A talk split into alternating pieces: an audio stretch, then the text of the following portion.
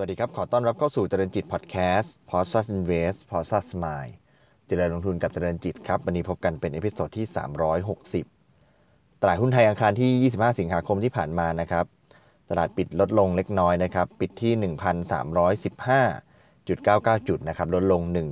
1.12 จุดนะครับ มูลค่าการซื้อขาย 56,300 ล้านบาทนะครับ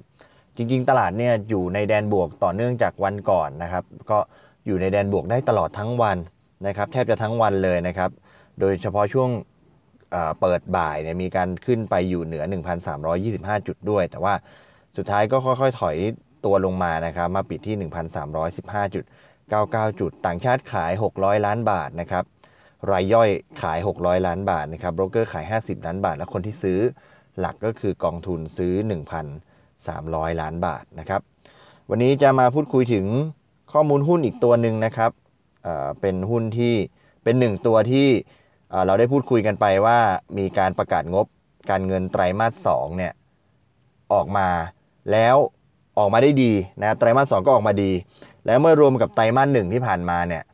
รวม 6 เดือนของปี 63เนี่ยก็เติบโตขึ้นจาก 6 เดือนแรกปี 62 แม้ว่าจะเผชิญกับสถานการณ์โควิดก็ตามนะครับ ก็คือตัวหุ้น XO นะครับบริษัท Exotic Food จำกัดมหาชนนะครับ ตัวนี้ทำอะไรนะครับ เรามาพูดกันคร่าวๆนะครับ ก็คือบริษัทเนี่ยประกอบธุรกิจเป็นผู้ผลิตและก็จำหน่ายนะครับ สินค้าผลิตภัณฑ์เกี่ยวกับด้านอาหารหลายอย่างนะครับ ไม่ว่าจะเป็นผลิตภัณฑ์เครื่องปรุงรสอาหาร เช่นพวกซอสพริกน้ำจิ้มไก่แล้วก็ซอสต่างๆนะครับแล้วก็ผลิตภัณฑ์เครื่องประกอบอาหารเช่นกะทิเครื่องแกงต่างๆนะครับผลิตภัณฑ์เครื่องดื่มจากผักผลไม้เช่นน้ำมะพร้าวน้ำว่านหางจระเข้นะครับแล้วก็ ผลิตภัณฑ์อาหารสำเร็จรูปพร้อมรับประทาน เช่นพวกข้าวแกงเขียวหวาน แล้วก็ก๋วยเตี๋ยวผัดไทยเป็นต้นนะครับ แล้วก็ผลิตภัณฑ์อาหารสำเร็จรูปแล้วก็กึ่งสำเร็จรูปต่างๆ เช่น สินค้าในน้ำมัน ในน้ำเกลือนะครับ ผักผลไม้กระป๋องนะครับ ผลิตภัณฑ์จากข้าวของแห้งแล้วก็ของดองต่างๆนะครับ โดยผลิตภัณฑ์ของบริษัทเนี่ยถูกจัดจำหน่ายอยู่ภายใต้ตราสินค้าของบริษัท เช่น Exotic Food ไทยพราย Flying Goose แล้วก็ตัว Coco Loto เป็นต้นนะครับ ก็ อันนี้คือตัว XO นะครับ เรามาลองดูข้อมูลจากทางผู้บริหารกันบ้างนะครับ โดยข้อมูลเอามาจาก InfoQuest นะครับ ตั้งแต่วันที่ 13 สิงหาคมที่ผ่านมา ก็เป็นวันที่ที่ตัว XO มีการประกาศงบไตรมาส 2 นั่นแหละนะครับ คุณจิติพรจันทรัตน์นะครับ กรรมการผู้จัดการบริษัท Exotic Food จำกัดมหาชนนะครับ ก็ได้เปิดเผยว่าผลประกอบการงวดไตรมาส 2 ปี 63 ที่ผ่านมาเนี่ยได้ทำสถิติสูงสุดใหม่รายไตรมาสนะครับโดยมีกำไรสุทธิ 91.92 ล้านบาทนะครับเพิ่มขึ้น 560%จากไตรมาส 2 ปีที่แล้วนะครับแล้วก็รายได้จากการขายเนี่ยอยู่ที่ 339.34 ล้านบาท ก็เพิ่มขึ้น 61%จากงวดเดียวกันของปีก่อนที่อยู่ที่ 210 ล้านบาทนะครับอัตรากำไรขั้นต้นเนี่ยบริษัททำได้ถึง 41.84%ในขณะที่กำไรอัตรากำไรสุทธิเนี่ยอยู่ที่ 27.09%นะครับ โดยได้รับอานิสงจากสถานการณ์โควิด -19 ที่แพร่ระบาดไปทั่วโลกแล้วก็มีการล็อกดาวน์นะครับทำให้ร้านอาหารในต่างประเทศต้องปิดกิจการ แต่ว่าเปิดบริการในส่วนของซูเปอร์มาร์เก็ตแล้วก็อะแล้วก็ทำให้ความต้องการของซอสปรุงรสและก็วัตถุดิบในการประกอบอาหารเนี่ยมีการขยายตัว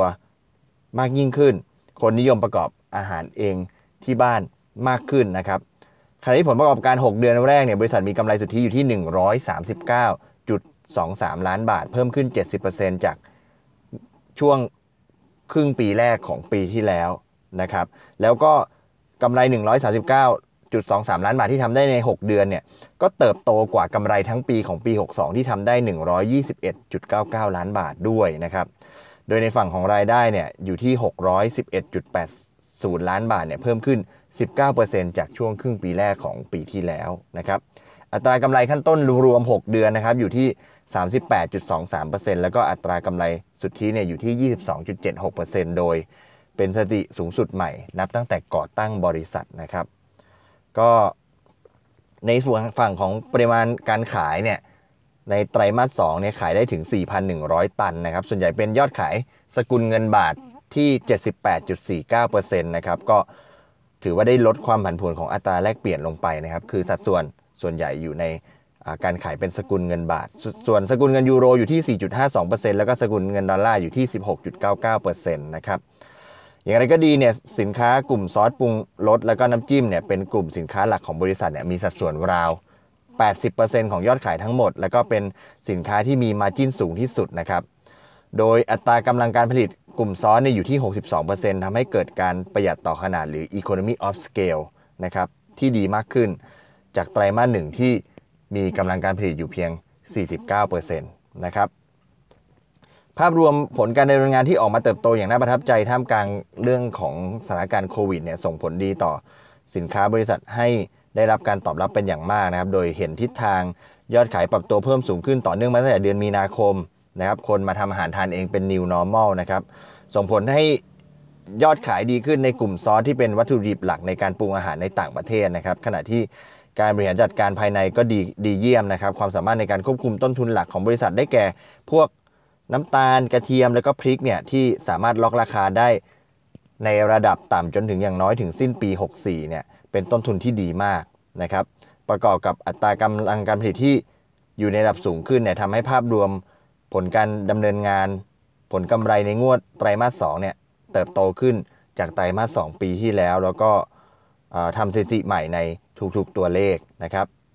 สำหรับฐานลูกค้าหลักของบริษัทเนี่ยอยู่ในต่างประเทศเกือบทั้งหมดนะครับรวมประมาณ 60 ประเทศทั่วโลกนะครับแบ่งเป็นกลุ่มลูกค้าหลักในทวีปยุโรปกว่า 83%เอเชีย 6%ออสเตรเลีย และนิวซีแลนด์ 8%แล้วก็ส่วนที่เหลือเป็นทวีปอเมริกา แล้วก็อื่นๆนะครับ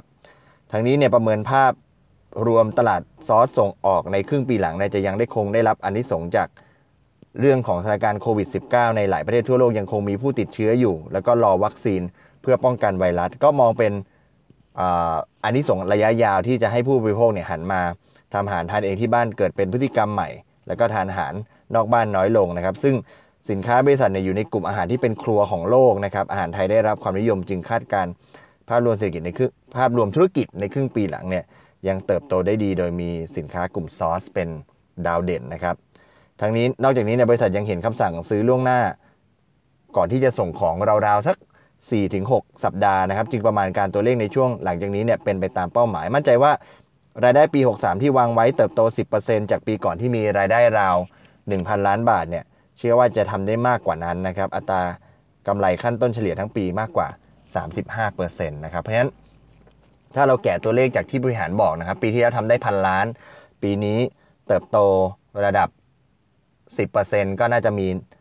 1,100 ล้านบาทนะครับ ซึ่งครึ่งปีเนี่ยทำไปแล้ว 611 ล้านนะครับ เพราะฉะนั้นถ้ายังอยู่ในเรทนี้เนี่ย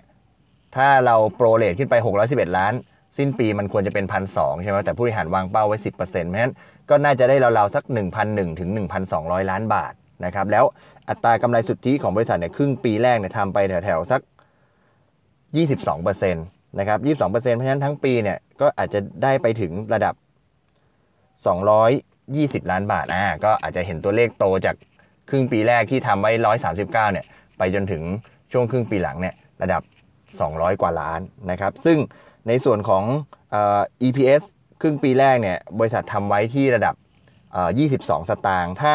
เรามองว่าบริษัทสามารถทำได้ตามเป้าในครึ่งปีหลังเนี่ยก็น่าจะได้สักประมาณทักระดับ 44 ถึง 45 สตางค์นะครับ ก็ก็น่าจะเป็นภาพตัวเลขที่เราสามารถแกะได้จากความเห็นของผู้บริหารนะครับ ซึ่งซึ่งถ้าเกิดเปรียบเทียบกับราคาหุ้นปัจจุบันนะครับ ล่าสุดเนี่ย XO เนี่ยปิดราคาปิดไปที่ 9 บาท 35 สตางค์นะครับ ถ้าเทียบ 9 บาท 35 สตางค์เปรียบเทียบกับ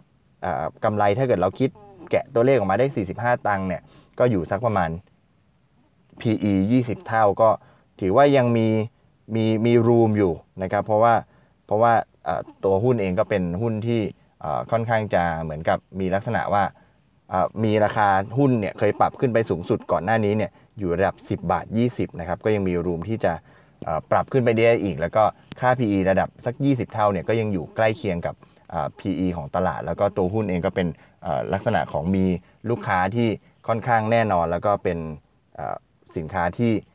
มีการมีความจำเป็นในแง่ของการบริโภคนะครับ ก็